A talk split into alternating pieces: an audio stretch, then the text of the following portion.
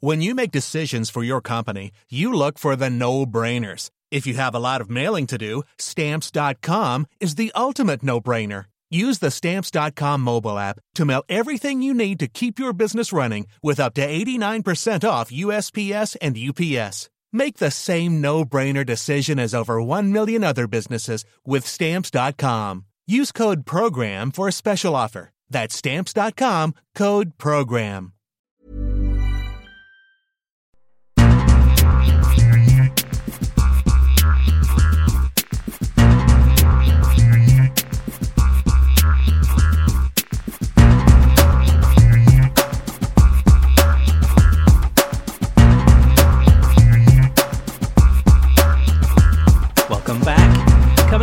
Week's show, CBS announces more details about their Serie A coverage, our thoughts on ESPN's first week of La Liga coverage, which league gets off to a big start with TV ratings, and your feedback in the listener mailbag segment.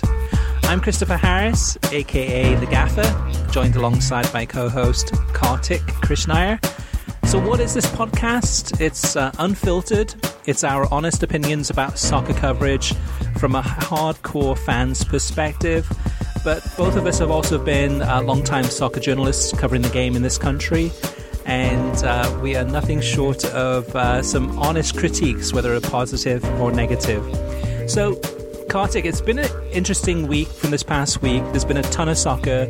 Uh, I know that I've watched everything from some of the, the women's games, yet the uh, Women's International Champions Cup. I watched some of that this week. I watched uh, MLS. I watched, uh, of course, the Premier League, the Bundesliga, Ligue 1, Championship, and probably some other uh, leagues too. But um, what would you say in terms of uh, most of your coverage thus far? For me, it's been the Bundesliga. I've actually watched more Bundesliga this week than anything. But what about you? What what, what have you been watching? Yeah, I guess I've, I've not watched a whole lot. I mean, I've watched more championship than anything. I've watched five or six matches from the championship. Uh, ESPN Plus is showing a lot of championship matches this year so far. Um, in fact, even showed us that late Swansea Sheffield United. I'm sorry about that match for you, although you guys got a draw. Uh, that late Swansea Sheffield United kickoff on Saturday, which I wasn't expecting. They had already shown two two matches that day.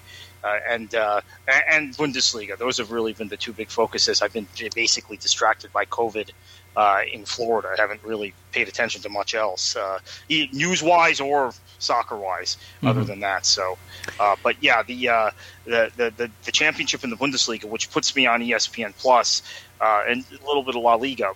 Uh, permanently, and this is this is the challenge. I think for me in watching NBC at this point and the Premier League because I'm comfortable now um, on ESPN Plus with the multicast, and I can watch Bundesliga and Championship and La Liga all at the same time uh, on the same platform. And uh, the Premier League's not on there, Serie A's not on there either, and we'll have to see this week what my viewing habits are like with, with CBS's Serie A debut. But this is always a danger, and I, I sense I'm not alone in this, where you just kind of gravitate to what's on ESPN Plus. Yeah, me, me too, me too. And and this is something that was not uh, orchestrated. This is you I mean you go off and do, watch your games that you enjoy. I do the same thing too. We don't really talk much uh, midweek regarding what we have watched. But uh, yeah, for me too, I'm, I'm, watching a lot more stuff on Multiview because there's so many games on. Like so, this past weekend, this past Saturday, I would have had probably using my Apple TV and ESPN Plus, and then the multi-view feature on there, as well as Fubo. Fubo TV has a multi. I think they called it call theirs multi-view, and then maybe ESPN calls theirs multicast. Uh, watching, I think, two games. So I had two Premier League matches on at the same time. I think I had four Bundesliga matches on, and then I may have had another monitor watching a, the championship or Ligue 1 or uh, or something else. I don't know. So much soccer from around the world. The, the only challenge, the only thing I, I find that I'm kind of missing out sometimes on that is that uh, I might have one of the monitors or TV screens muted. So I miss the commentary, but I'm still watching the pictures. Um, but watching a ton of soccer and uh, everything from that Man United win against Leeds United. I mean, the five-one, pretty uh, straightforward victory there with some you know, incredible firepower. To the Chelsea win uh, over Palace on Peacock, but uh, I did watch a few games with from Peacock. Um, the Sunday's Tottenham Hotspur against Man City game, Kartik, I thought it was an interesting contrast going from that game, which was high intensity, high level football, um, non stop, really excitement levels uh, pretty high. And the fan base. I mean, the fan base and the atmosphere in that stadium and even go back to what Brentford against Arsenal on that Friday. I mean, all the way through the entire weekend the number of people in in the stadiums, um, unmasked, but but incredible atmospheres, and then going from that, just just a great ending to that Spurs Man City game, flipping the channel, and then going to ABC and ESPN Plus for the coverage of the game between Barcelona and Real Sociedad, and what a difference! You mean the obviously with uh, social distancing in Spain, not as many fans in the stadium uh, with the uh, Camp Nou being a much larger stadium.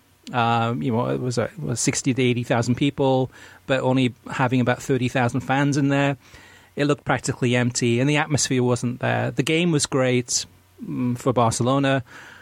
For the neutral, so so, but the uh, coverage from ESPN and ABC was great.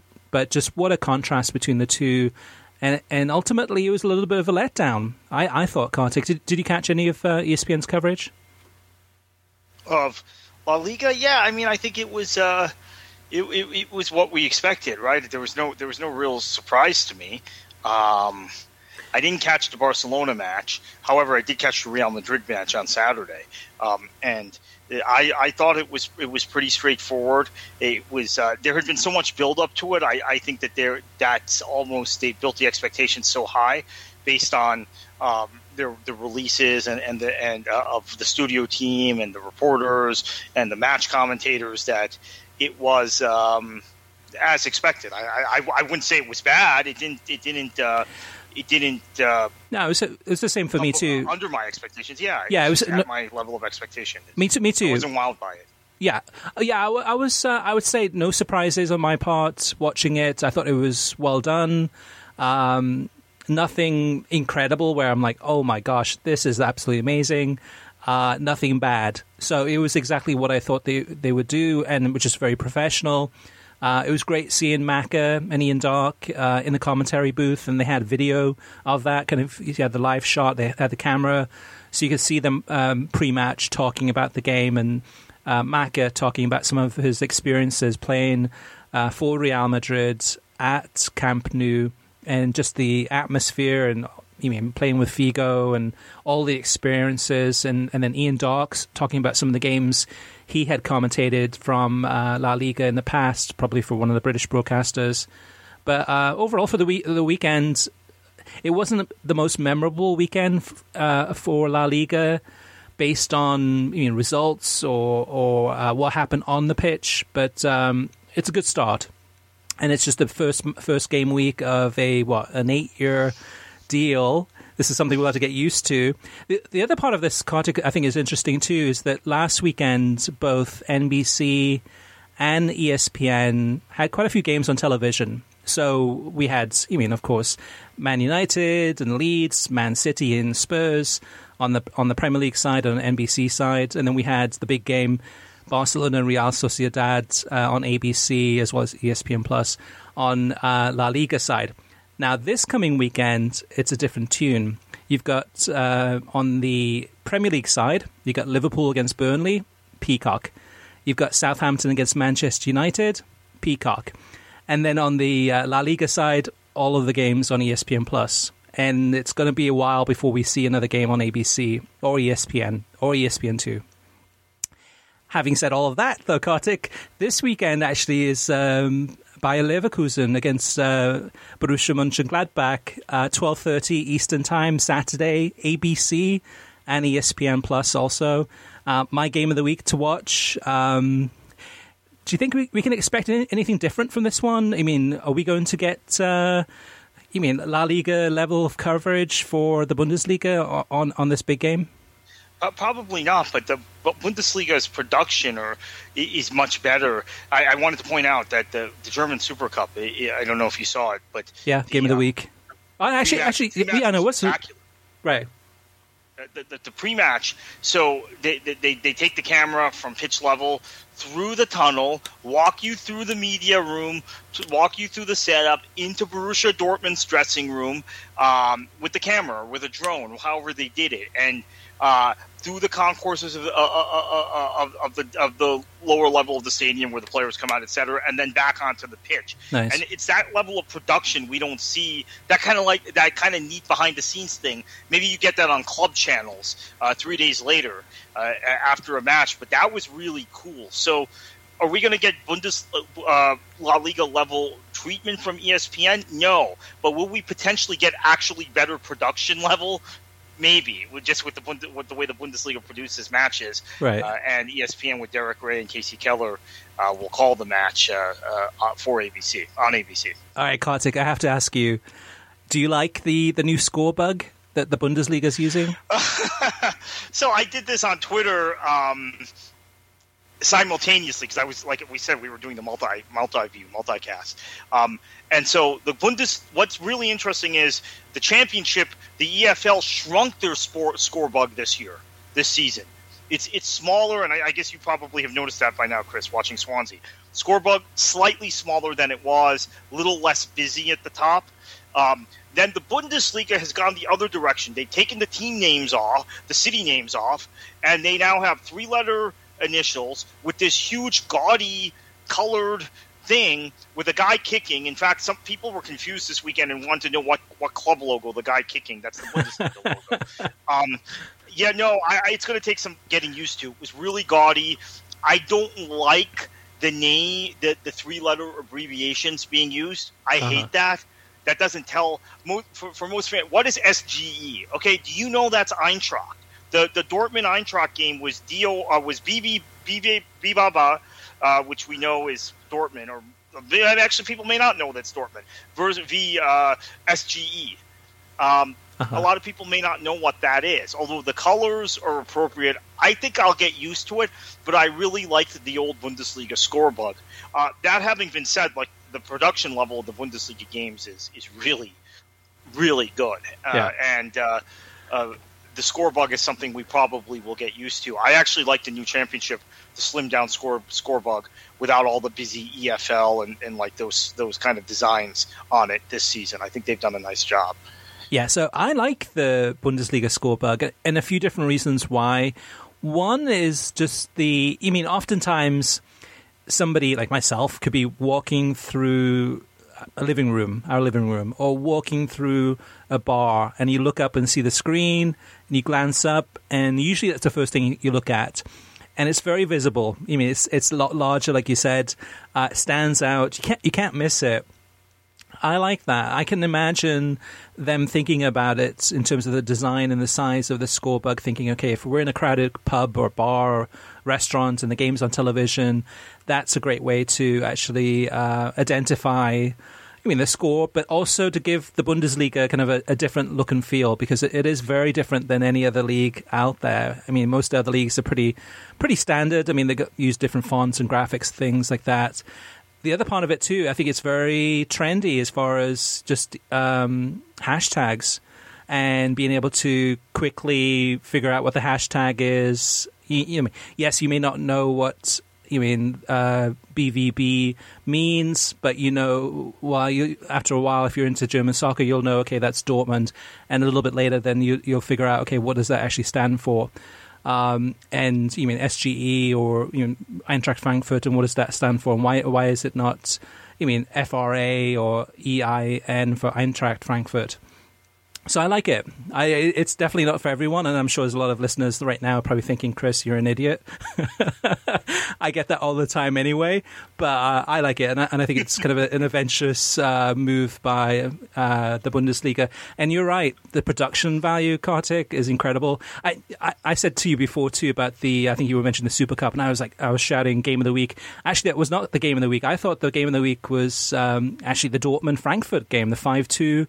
Haaland absolutely on fire. Incredible performance. I really love that game. Too. Yeah. Uh, well, no. Did he have? He had one goal disallowed in that match. It was the uh, the Super Cup where Haaland and Moukoko both had a goal disallowed. So, uh, yeah, no, that that match was phenomenal to the point where I didn't even turn on. Uh, I know this is sacrilege for some of our listeners. I didn't even turn on Liverpool Norwich. I don't know how the coverage was. I didn't. I, I never watched a moment minute of that match. I was watching uh, um, the uh, Dortmund match, and then Real Madrid was playing right after ESPN uh, Plus also. So just it kept going with that. Uh, and then uh, Swansea was playing Sheffield United, ESPN Plus also just kept going with that. Mm-hmm. So this is maybe it's me, Chris. I, am sure there are a lot of people listening right now saying, "Oh, you're an you're idiots if you're not watching uh, Peacock and NBC." That will uh, unless there's a game that's not uh, unless there's not a Premier League game on, we're not turning ESPN Plus on. But uh, once you're in the routine of watching ESPN Plus, it's at least for me, it was difficult to turn back to the Premier League this weekend uh, which uh, uh, doesn't mean that I didn't watch the Premier League. I watched the Premier League on Friday uh, instead of the Bundesliga, actually, and I watched the Premier League on uh, on Sunday. But I on Saturday when most of the matches were going on, I didn't even turn it on. I, I would say that uh, if we went back every single year that we've been doing this podcast and talk about the opening weekend of soccer season, I mean, we've been, we've been doing this podcast in various different uh, incarnations since 2006, which is hard to believe, 15 years. But if we went back even like the last three years of this incarnation of the of the podcast, where we talk about kind of uh, the media side and the soccer TV coverage side, I would say that every single time right about now, our viewing habits change slightly, and I would say that so far this season, I would.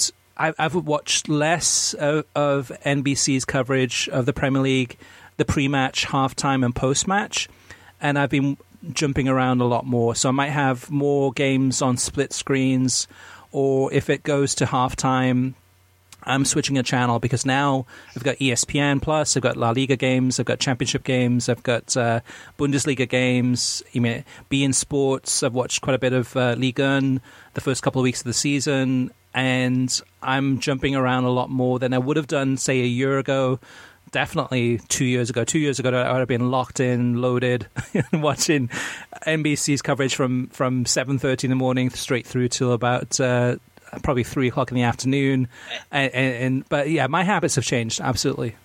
And, and, the thing that I found interesting this weekend is a lot of people were uh, diving into my DMs on Twitter, telling me how bad the NBC coverage was, and how.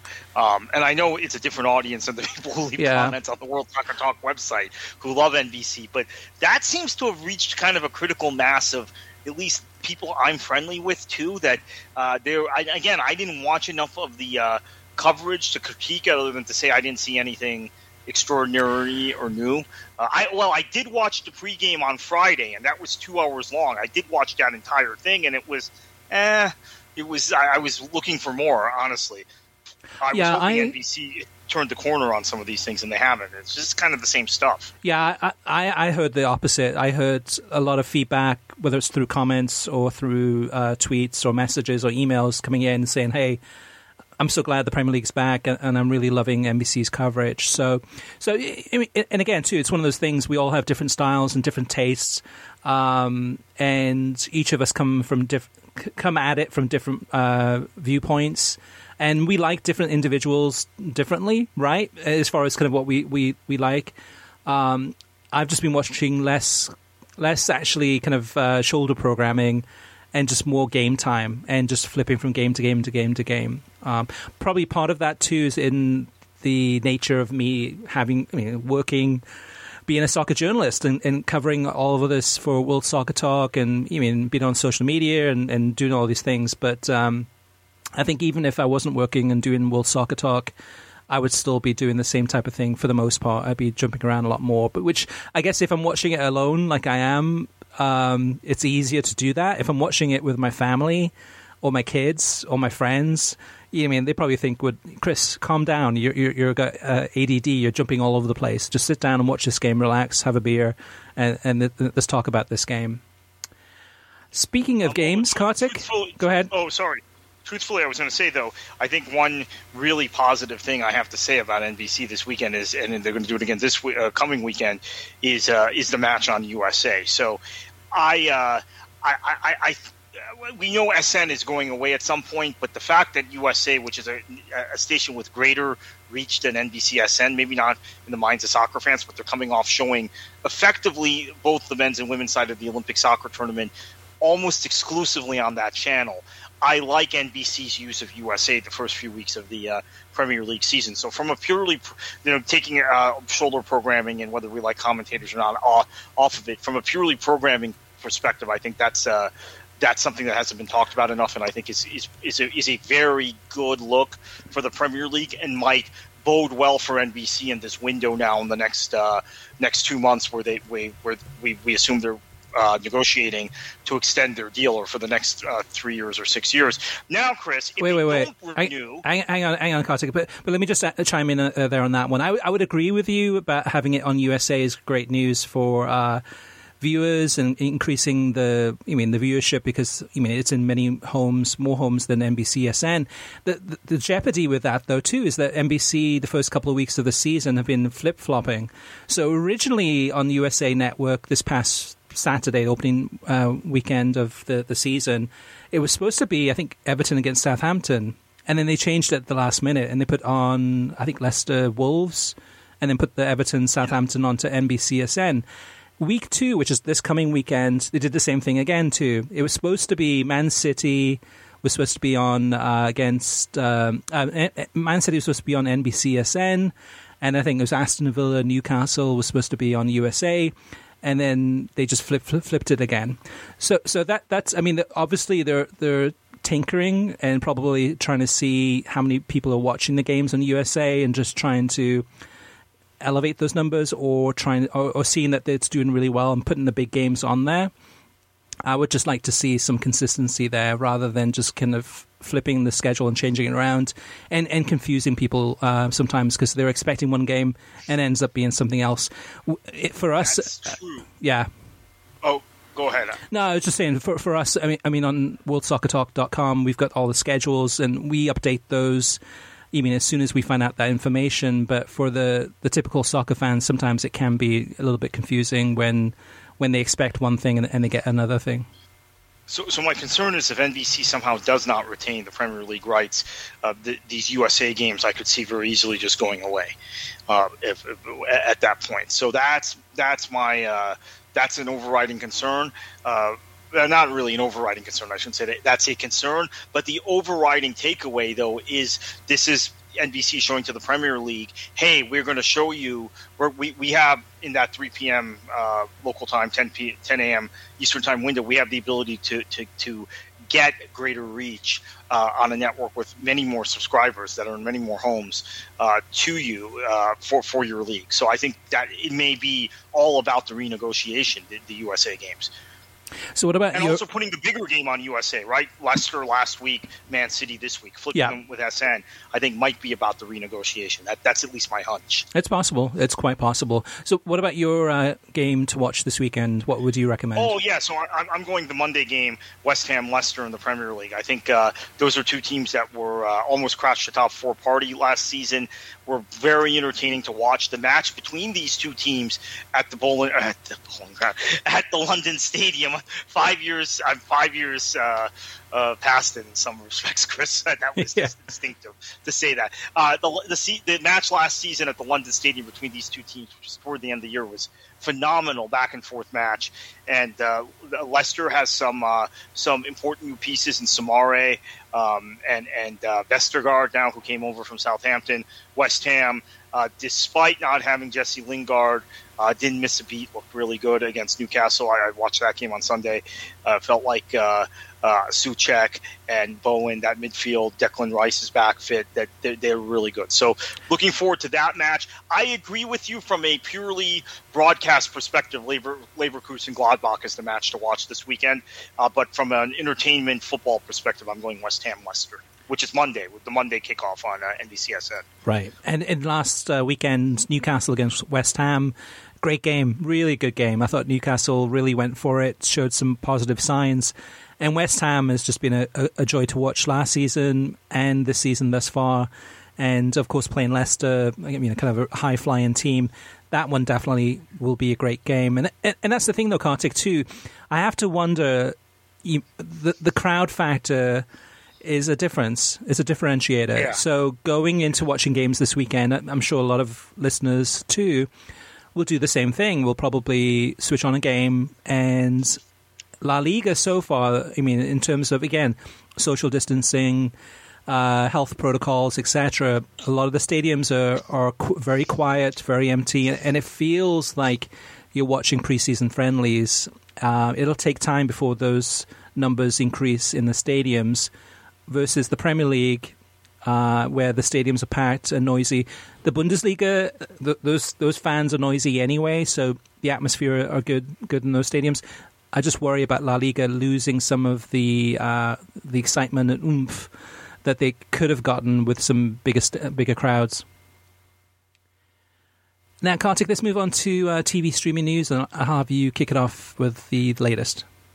Yeah, as we were just talking about NBC's opening weekend of the 21 22 uh, Premier League season, uh, the networks of NBC, which includes USA, averaged 630,000 viewers across TV and streaming offerings. Uh, this makes it the most watched opening weekend for the league since uh, 2015, when opening weekend uh, matches averaged 694,000 viewers. The NBC network game of the weekend, Liverpool versus Norwich, averaged 912,000 viewers, while NB Man City versus Spurs, uh, which was on NBC SN, averaged 818,000 viewers, which shows not much of a gap between cable and broadcast. Uh, interestingly enough, less than 100,000 viewers there. Uh, as a point-to-point comparison with uh, with uh, La Liga, uh, Barcelona playing its first match without uh, Messi opened their La Liga campaign against Real Sociedad on ABC, which was right after the, that Man City Spurs match on NBCSN, and they averaged 465,000 viewers. So almost they only had about 55 or 60 percent of the viewers on network that the Premier League had on cable. So yep. La Liga has a long way to go in this country. That that's a great point to point comparison, and it's a it's a unfortunate one for La Liga, but it lets them know how much work they have to do, uh, ESPN and uh, Relevent Sports, to to catch up to the Premier League here. However, I would say though, Kartik, those numbers do not include ESPN Plus. And that's the big factor, right? Because you mean you and I are watching ESPN Plus. You mean I might I might be watching two or three games on ESPN Plus at the same exact time. You mean not everyone does that, right? But th- there's a lot of people watching these games. That Barcelona Real Sociedad game was also on ESPN Plus. So that's a factor, and that's the thing that's frustrating is we don't get those numbers. So nobody knows what those numbers are. Uh, on top of that, it doesn't include the uh, ESPN Deportes numbers. So you can imagine too. I mean, tons of people tuning in for that to watch that game. So the 465,000 that watch Barcelona Real Sociedad on ABC might have been much much larger. Might have been you know 600,000, 700,000. Uh, only ESPN knows, and um, and you mean it's up to them to decide whether to release that information but still, it's it's a positive start, and like you said, too, uh, you mean it's a good start. Long way to go, but uh, um, may the best man win. And speaking of best man winning, uh, I think uh, uh, Matteo Bonetti and uh, Andres Cordero have won in terms of being able to be appointed and be hired by CBS Sports. So they are the, the two new lead people for coverage of Serie A. Uh, Matteo Bonetti is going to be the lead analyst for Serie A uh, on Paramount Plus and CBS Sports. And um, Andres uh, Cordero is going to be the uh, lead play by play commentator. Uh, from CBS Sports, they do expect to make more announcements in September. Uh, the studio is going to be based in New York City, so it's going to be a U.S. crew. For the first couple of weeks of the season, um, they will have studio coverage out of uh, Stamford, Connecticut, out of the CBS Sports HQ uh, studio. So it's not when you see Serie A's coverage, which kicks off this weekend. Um, that's not going to be the expectation of what it's going to look like for the entire season. Basically, in a few weeks from now, I think we'll see the full gamut of what it's going to look like. But uh, as we mentioned, I think on a podcast a few, maybe a month ago or two months ago, as expected, according to our uh, rumors and, sources, uh, Matteo Bonetti gets the job, and uh, Dre Cordero we understand uh, was in talks with ESPN, and ultimately uh, CBS Sports got him. So I think uh, Kartik, uh, the dynamic dynamic duo, are back again on uh, yeah, on CBS that Sports. Was, that was the lead lead team on beIN for um, for Serie A for, for, for a couple of seasons. Dre, Dre Cordero and Matteo Bonetti have a really good chemistry. Should mention it was interesting to hear Mark Donaldson, who had been paired with Matteo Bonetti the last three weeks, uh, the last three seasons, uh, doing Serie A on ESPN, call the Bundesliga match with Kasey Keller. The uh, uh, they, that was the Frankfurt match, right? The Frankfurt Dortmund match was yep. Uh, was Mark Donaldson and uh, and Kasey Keller. Yeah, and yeah, Derek Rae doing La Liga this weekend. He's doing the Levante against Real Madrid game. It's Derek Rae and Stuart Robson, and um, and also Mark Donaldson, and is doing a, a, game this weekend too. So it's good in many ways. I think. I think in terms of having those commentators, I guess for some of the purists, Kartik of the Bundesliga there's probably less Phil Bonney and probably less um, Kevin Hatchard and, and others. So a lot of the voices we've been used to hearing week in, week out, covering the Bundesliga. Uh, we now have a lot of the ESPN uh, commentators and analysts in their place instead. All right, listener mailbag. Let's move on to Ted Hill. Ted says, I wanted to share some thoughts about, uh, after hearing your discussion last week about fans that wear PSG or Dortmund kits but don't actually watch many matches or follow the team closely. I think what we're seeing is what has happened previously in the NBA. First with Michael Jordan, and more recently with several superstars. More and more of these fans prefer to follow and root for players more than they do teams, and they will even change their team allegiance when their favorite player leaves. We have especially seen this with LeBron James. Additionally, there is more of a fashion culture now with wearing football kits, especially as you pointed out, the PSG is currently the only Jordan brand football kit. In the NBA, that certainly started with Michael Jordan, where everyone had to have his jersey, even if you weren't a Bulls fan. Nowadays, you will see fans that have jerseys of many players around the NBA, even if they're rivals.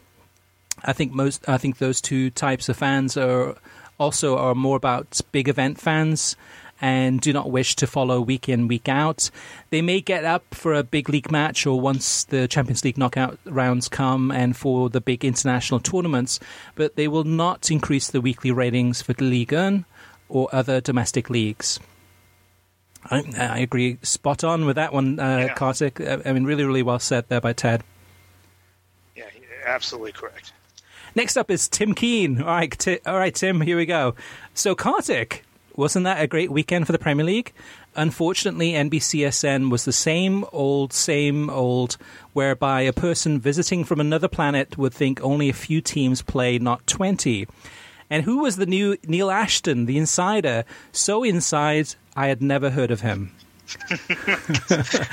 because the Athletic, unfortunately, is uh, uh, is not in in uh, real circulation. I mean, the Athletic has had all these interesting offers in the UK to try and get people for a pound or uh, two pounds a week to uh, to subscribe. Uh, but here it remains kind of a, a cost prohibitive prohibitive thing. So I'm not sure he's the right guy in terms of just scope um, that people would understand. I think the the, the, the, feed, the feedback I've heard thus far, though, of those people who have watched um, um, David Ornstein it has been positive. And then and I personally, I know he did the Friday game, Brentford Arsenal yeah. pre-match. Um, I think I had that on mute because I was watching probably the Bundesliga or, or something else at the same time. At yeah, the, Bundesliga and La Liga both had games at the same time, and as I said, that was the one time I watched the Premier League instead of those two. Uh, now, had I turned ESPN Plus on, I may not have got come back to the to, to NBC. So it's a good thing I didn't actually. yeah, and like I said too, again, yeah, and like I said too, I'm watching less pre-match coverage and more game time coverage, so I didn't get a chance to listen to what uh, David had said. And it, and, it, and it was a good a good weekend for the Premier League. I mean, from start to finish, really entertaining, and um, as always, there's a lot of talking points, and, and not all of them are the top six, but the top six definitely with Lukaku back. I mean, with uh, Spurs getting a massive win, Man City and the hunt for Harry Kane. Man United and, and just in terms of the firepower that they have, Arsenal, just again uh, been a you know demoralizing uh, defeat. And that's just the kind of the, the, the, top six there, and then Liverpool, of course, uh, stay in the course. But uh, do they have enough there f- to keep it going and, and make a challenge? Um, and you go throughout the league, and there, there are so many talking points, and, and, that's the difference I think between the Premier League and La Liga, well, uh, and the competition really, because you look at Major League Soccer. Are there that many talking points going on with La Liga? Same thing too. Yes, there's big matches happening, but are there any major talking points? And for the most part, not so much. I mean, that's what really makes the Premier League one of the most popular leagues in the world. It's because I mean, oftentimes it's the transfers and the players uh, that make you want to watch it. Paul says, I have enjoyed reading your articles on worldsoccertalk.com and some of those dealing with Peacock TV coverage of the Premier League. I wondered if you had noticed that they have performed yet another bait and switch regarding the replays of games. Last season, last season after removing them initially, they were showing all replays after 9 p.m. Eastern on game day. This season, any games shown on NBCSN are not available on Peacock until 24 hours later. As someone who lives on the, on the US West Coast, sometimes the games are far too early for me to watch live, so it was useful to be able to watch at least the replays later in the day. The first weekend, there were four games on Peacock, all on Saturday. One game was shown on USA Network and the rest on NBCSN, and then the over the air game on NBC. Appreciate your work there at World Soccer Talk. So with Peacock, it, it, it is very frustrating because they keep on changing everything. It, seems to be so. Week one, Paul's right. It seemed to be that they had waited 24 hours before showing any games available on demand for the games that were on NBCSN. Uh, but now it appears that they've gone back, they've changed it, but without telling anyone. It looks like for this weekend, it looks like the games will be available on demand sooner than 24 hours later. But we we never know until we experience it. I mean, even from last week too, they missed. Um, uh, Goal Rush, I think they had totally forgotten to put it on, so there was no Goal Rush on. So, I mean, I mean, hopefully they'll fix that for this week and, and moving forward, especially with having all those 10 a.m. kickoff games. I think Goal Rush would do really, really well right now on Peacock, so hopefully they'll bring that back. But I don't know, with Peacock, it's just been really inconsistent and, and, and frustrating. United fan says, when will the Premier League TV rights deal be announced? I, really, I just really want a ESPN and Fox joint bid to win the rights over NBC. NBC is terrible. So, yeah, I don't think we're, going to see an ESPN Fox joint bid because ESPN spent $1.4 billion getting La Liga. Fox, for the most part, is out of club soccer. I mean, it's all focused on the World Cup and the Women's World Cup and Copa America, Gold Cup. I mean, the big tournaments. Uh, so I don't see them uh, doing a joint bid at this time. So we, we will find out the um, the winner of the Premier League TV rights um, for next season onwards um, within the next two to three months. Chris says, I am back after being gone last week due to a busy work schedule. I wanted to give a huge credit to Paramount Plus for stepping up and being the new home in the US for the Scottish Premiership. The first few weeks of the season have been entertaining, and it's great to see that the Old Firm is going to be aired on television again because it's, in my view, one of the biggest derbies in world football.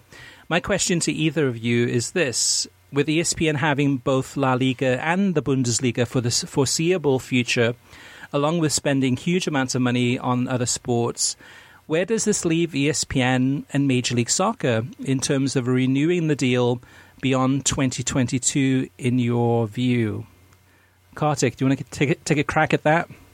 Yeah, I think uh, they, uh, they, they, uh, there's some concern about MLS's ratings not uh, going up appreciably the way ESPN wanted them to. However, I think that the package may be a little more affordable for ESPN now that they're going to be delinked with the, the U.S. men's and women's national team. I do think it is possible uh, ESPN does not retain the rights, uh, that they just don't want to commit the amount of money that perhaps MLS is looking for in this deal.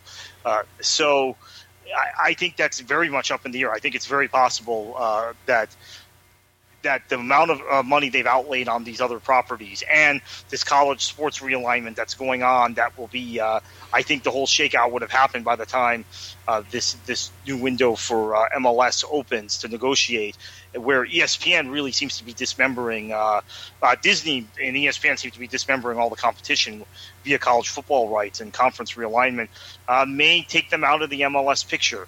However I think MLS is in a very good position given the number of networks and streaming services that are interested in live soccer. And it, they, being the top men's domestic league in the country uh, is going to be worth something to somebody. Yeah, very good point, Kartik. Uh, to me, the, the big question is what incentive is there for ESPN to go ahead uh, and renew the rights to Major League Soccer for the next um, rights cycle? So you mean previously it would have been the big one would have been okay, hey, in order to show US men's national team games and US women's national team games, we have to go ahead and buy rights to MLS. But because they will be separated, um, that that incentive is gone now. Now you could bid on you know, US national team rights separately than Major League Soccer rights. So then again, back to the same question: What incentive is there for ESPN to acquire or to renew the rights to MLS. I don't know, Kartik. I don't know because I mean, even going going back to last weekend, going back to Barcelona, Real Sociedad, going back to the coverage of La Liga, the promos that they had on television, they had a promo for the Bundesliga with uh, David Hasselhoff and the great new commercial with the Hoff. Then they had a promo, and then they switched channels, and they had uh, ESPN Deportes, and then they had a promo for um, uh, Liga MX, the, the Mexican league, the, the games that they've picked up uh, from that from Fox. I didn't see any promos for Major League Soccer. Maybe during the commentary, they talked about coming up later. Got the MLS game with uh, Atlanta coming up, and uh, that's you mean on ESPN two, I think it was, or ESPN Plus later that, that, that same day. Yeah, it was right after, but it was on another network. Right. It's not. Yeah. So it, ideally, it would have been on ABC. It would have been just kind of like, hey, let's go from this one to the next one. I I just wonder, Kartik, if ESPN thinks, okay, in order to get the most number of subscri- subscribers, let's focus, let's double down on, on foreign sports, or, or on, on, when it comes to soccer, foreign leagues, and um, well, that's where that the growth is. But that, the MLS, uh, MLS Live or MLS, I'm even forgetting what it was called. Right, uh, Direct Kick. Uh, oh, yeah. That, all those games. Yeah, right. So those games that go to ESPN Plus, maybe that's still uh, there's a lot of incentive to keep those, but that's a completely different scenario than keeping uh, 30 or 40 matches on uh, on linear television a year, which I, am not sure that they necessarily want to do, uh, well, given the numbers. I, I, I, I, do know there are some people, uh, this is a little bit of reporting here, at ESPN that are concerned about the MLS ratings. They don't think they're terrible, they just don't think they've gone up uh, along – the same trajectory that they should, given the, the, the, amount of money, the increased amount of money that's been shelled out for rights fees for MLS. Now, again, the MLS rights fees, you could argue, have been linked with, uh, well, they have been linked with U.S. soccer. So maybe the U.S. soccer numbers, be, uh, being what they are, also have an impact on that thinking. But uh, now they're going to be delinked, so ESPN uh, is going to have to make, I think, a hard business decision about uh, Major League Soccer in terms of at least uh, the linear product, that the 40 or so matches they show on linear television each season.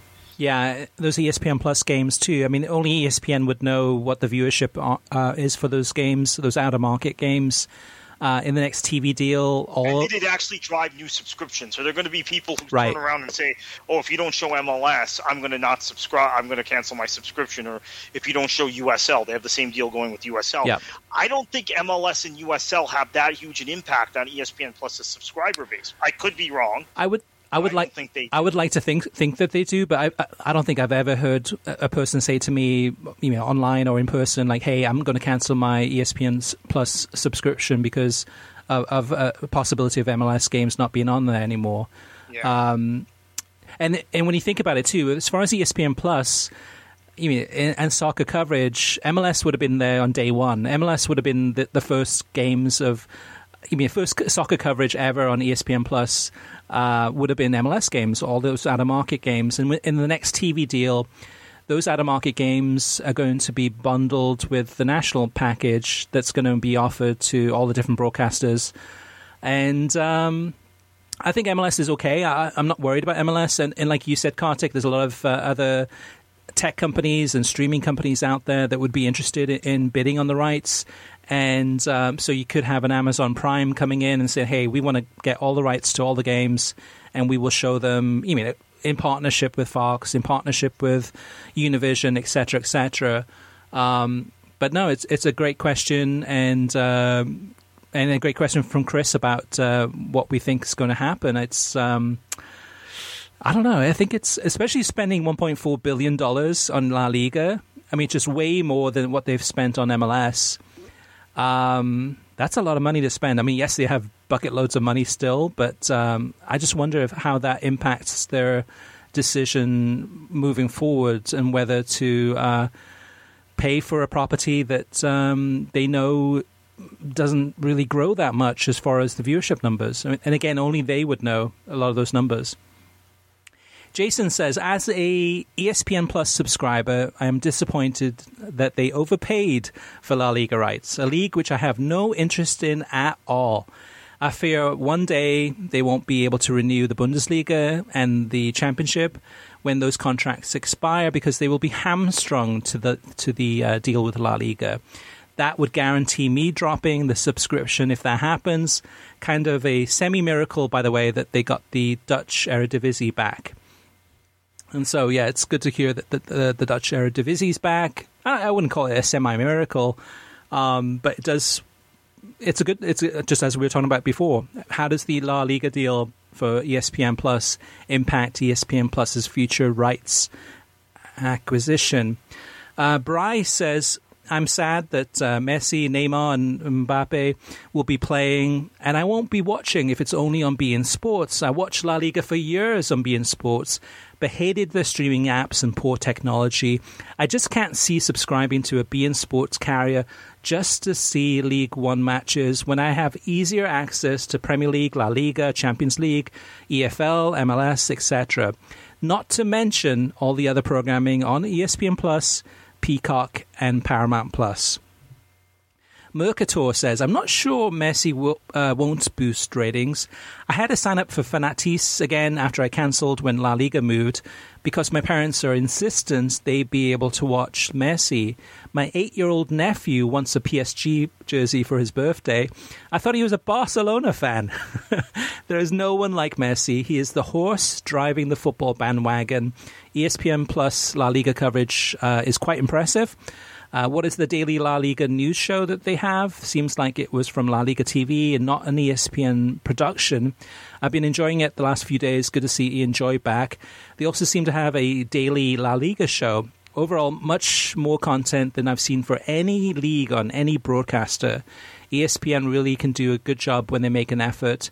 Uh, David Ornstein, by the way, is aw- awesome does a really good job at the Athletic covering Arsenal with Amy. Him and Fab are the best in show in the show. Uh, are best in show, in my opinion. Hopefully, this means more and better coverage of Arsenal.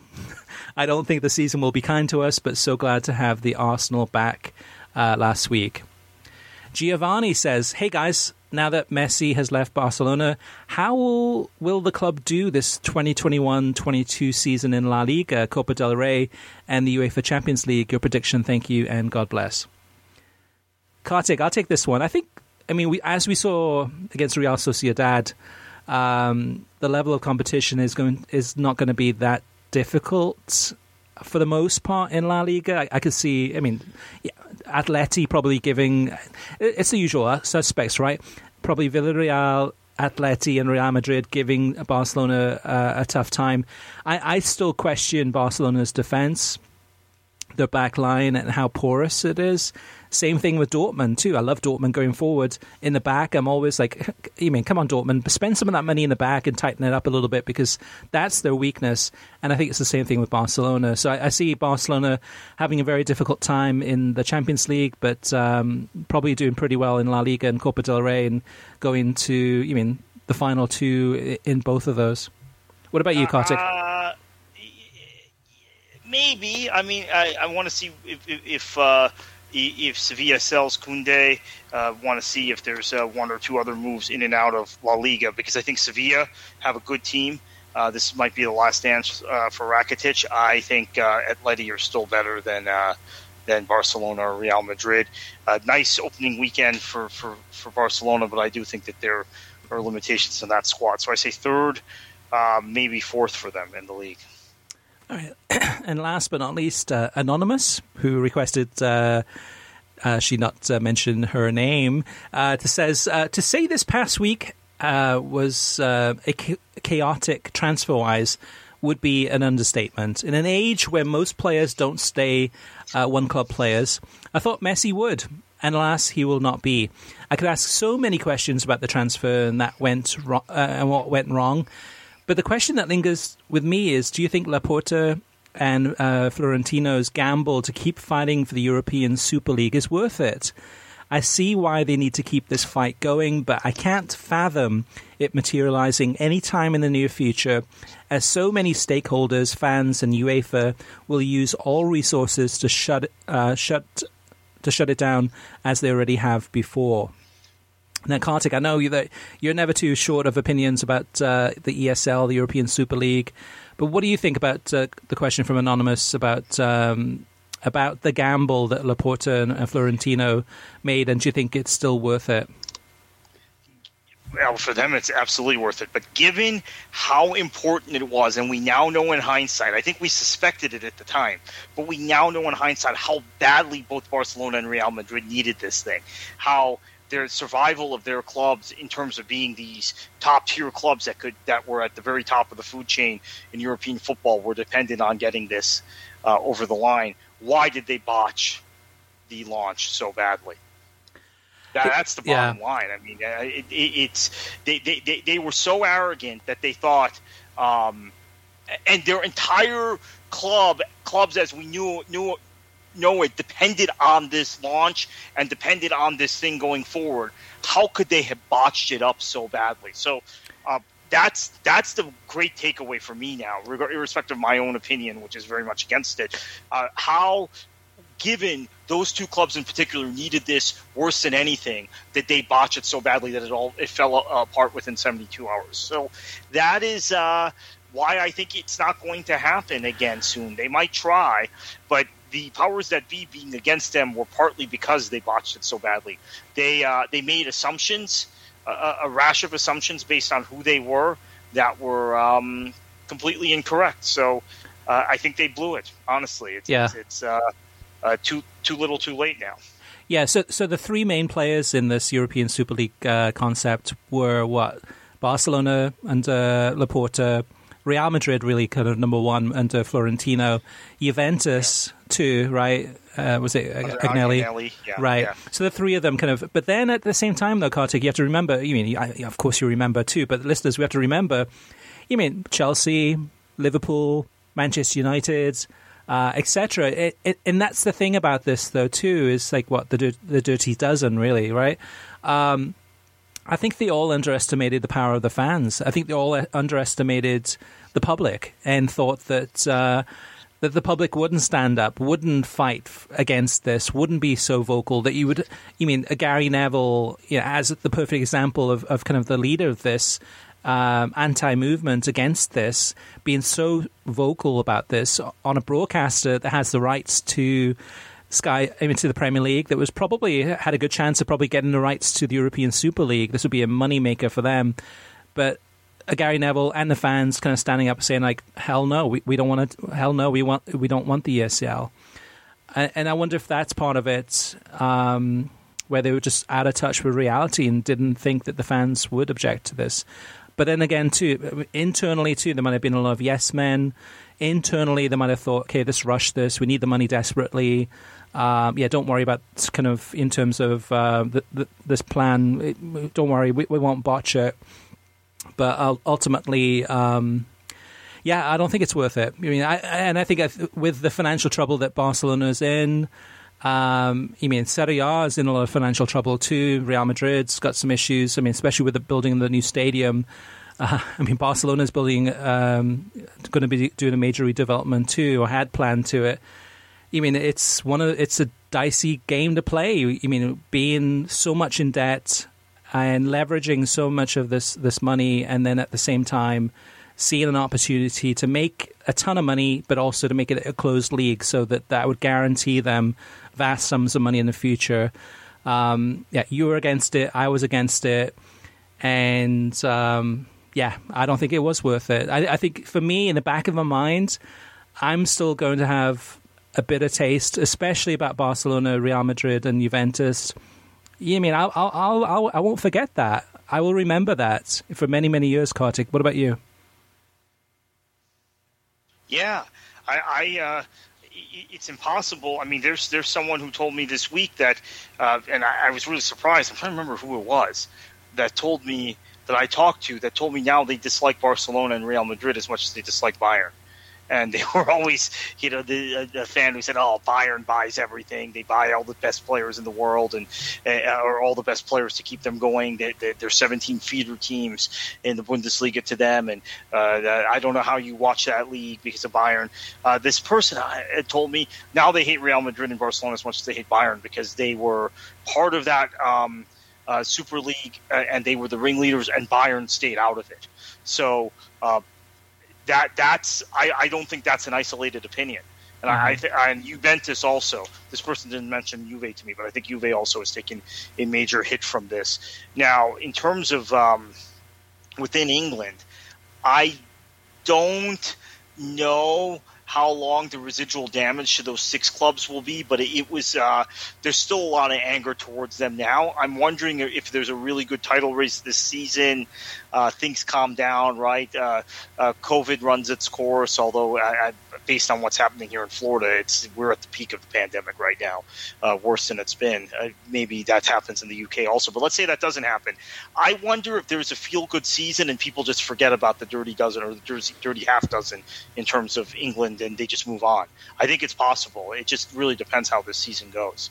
Yeah, I, th- I think they'll forget about it. I mean, based on the way, I mean, everything that we've been through the last uh, 18 months and um, it, it's an escape. I mean, watching these games and getting back into it, and it's it's enjoyable. It's good to see. You have your your teams that you support. You, you mean it? It is an escape from reality in many ways. Um, but that, having said that, though, too, Kartik, about kind of uh, still having a little bit of a better taste for the, the, the Barcelona's, Juventus, and Real Madrid, especially those three.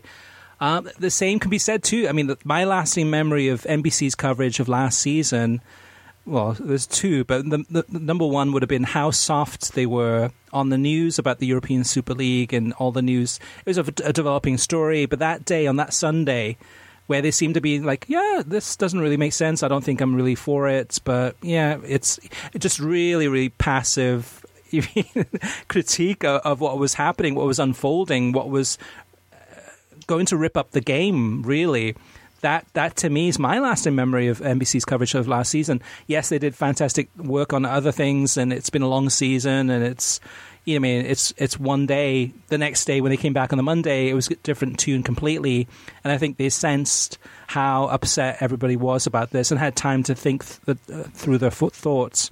But, but but that's for me. That's my, my lasting well, memory. For me, I mean, they, they, I I don't think they did well with that. But for me, it's the way they handled the Man United fan protests, which of course were related to the Super League. But uh, the way that was handled by NBC was. Uh, uh, unforgivable. Yeah. And, and um, in Rebecca Lowe's case, she doubled down the next day uh, in an even more kind of defensive posture of, of the Glazers. So, uh, yeah. That, and maybe, and maybe with and maybe with David Ornstein there now too, that that person can be that type of uh, figure who, who, could really understand what's going on and and really well, well, convey. Yeah, look, I mean, I, I Neil Ashton, who had been in that role for NBC and had done well in that role, is the is the is the PR person representing the Glazers and Ed Woodward when this thing happens. right. So I, I, I, that's not lost on me that that might hit uh, really kind of uh, skewed NBC's coverage the way it did, or maybe it was the other people told me, oh, it's because the Glazers are NFL owners and uh, NBC's very invested in the NFL here stateside. That's possible also. It's probably maybe a combination of both, but yeah. So having David Ornstein, who's still a journalist and is still writing. Uh, that might help kind of balance that out. That's a very good point because uh, a lot of our listeners may not know what happened to Neil Ashton. He is actually now uh, he's got his own PR shop, but his big client is Ed Woodward and uh, Manchester United. That that's his overriding uh, job now was is to be a uh, um, publicist for them. Propaganda, right? Exactly. Propaganda, yeah, yeah, yeah totally. Term. All right, listeners, we want you to have your say. We, have gone, we've covered a lot of a lot of ground in this episode, uh, and you can always reach us via email through web at worldsoccertalk.com, as well as facebook.com slash worldsoccertalk, and on Twitter at worldsoccertalk. Plus, of course, you can always post your comments on worldsoccertalk.com under the podcast uh, thread, and we'll we, would love to read those out um, on a future episode. So, on behalf of Kartik and I um, and the World Soccer Talk crew, that's it for this week. We'll be back next week. And Kartik, what should they do? Enjoy your football.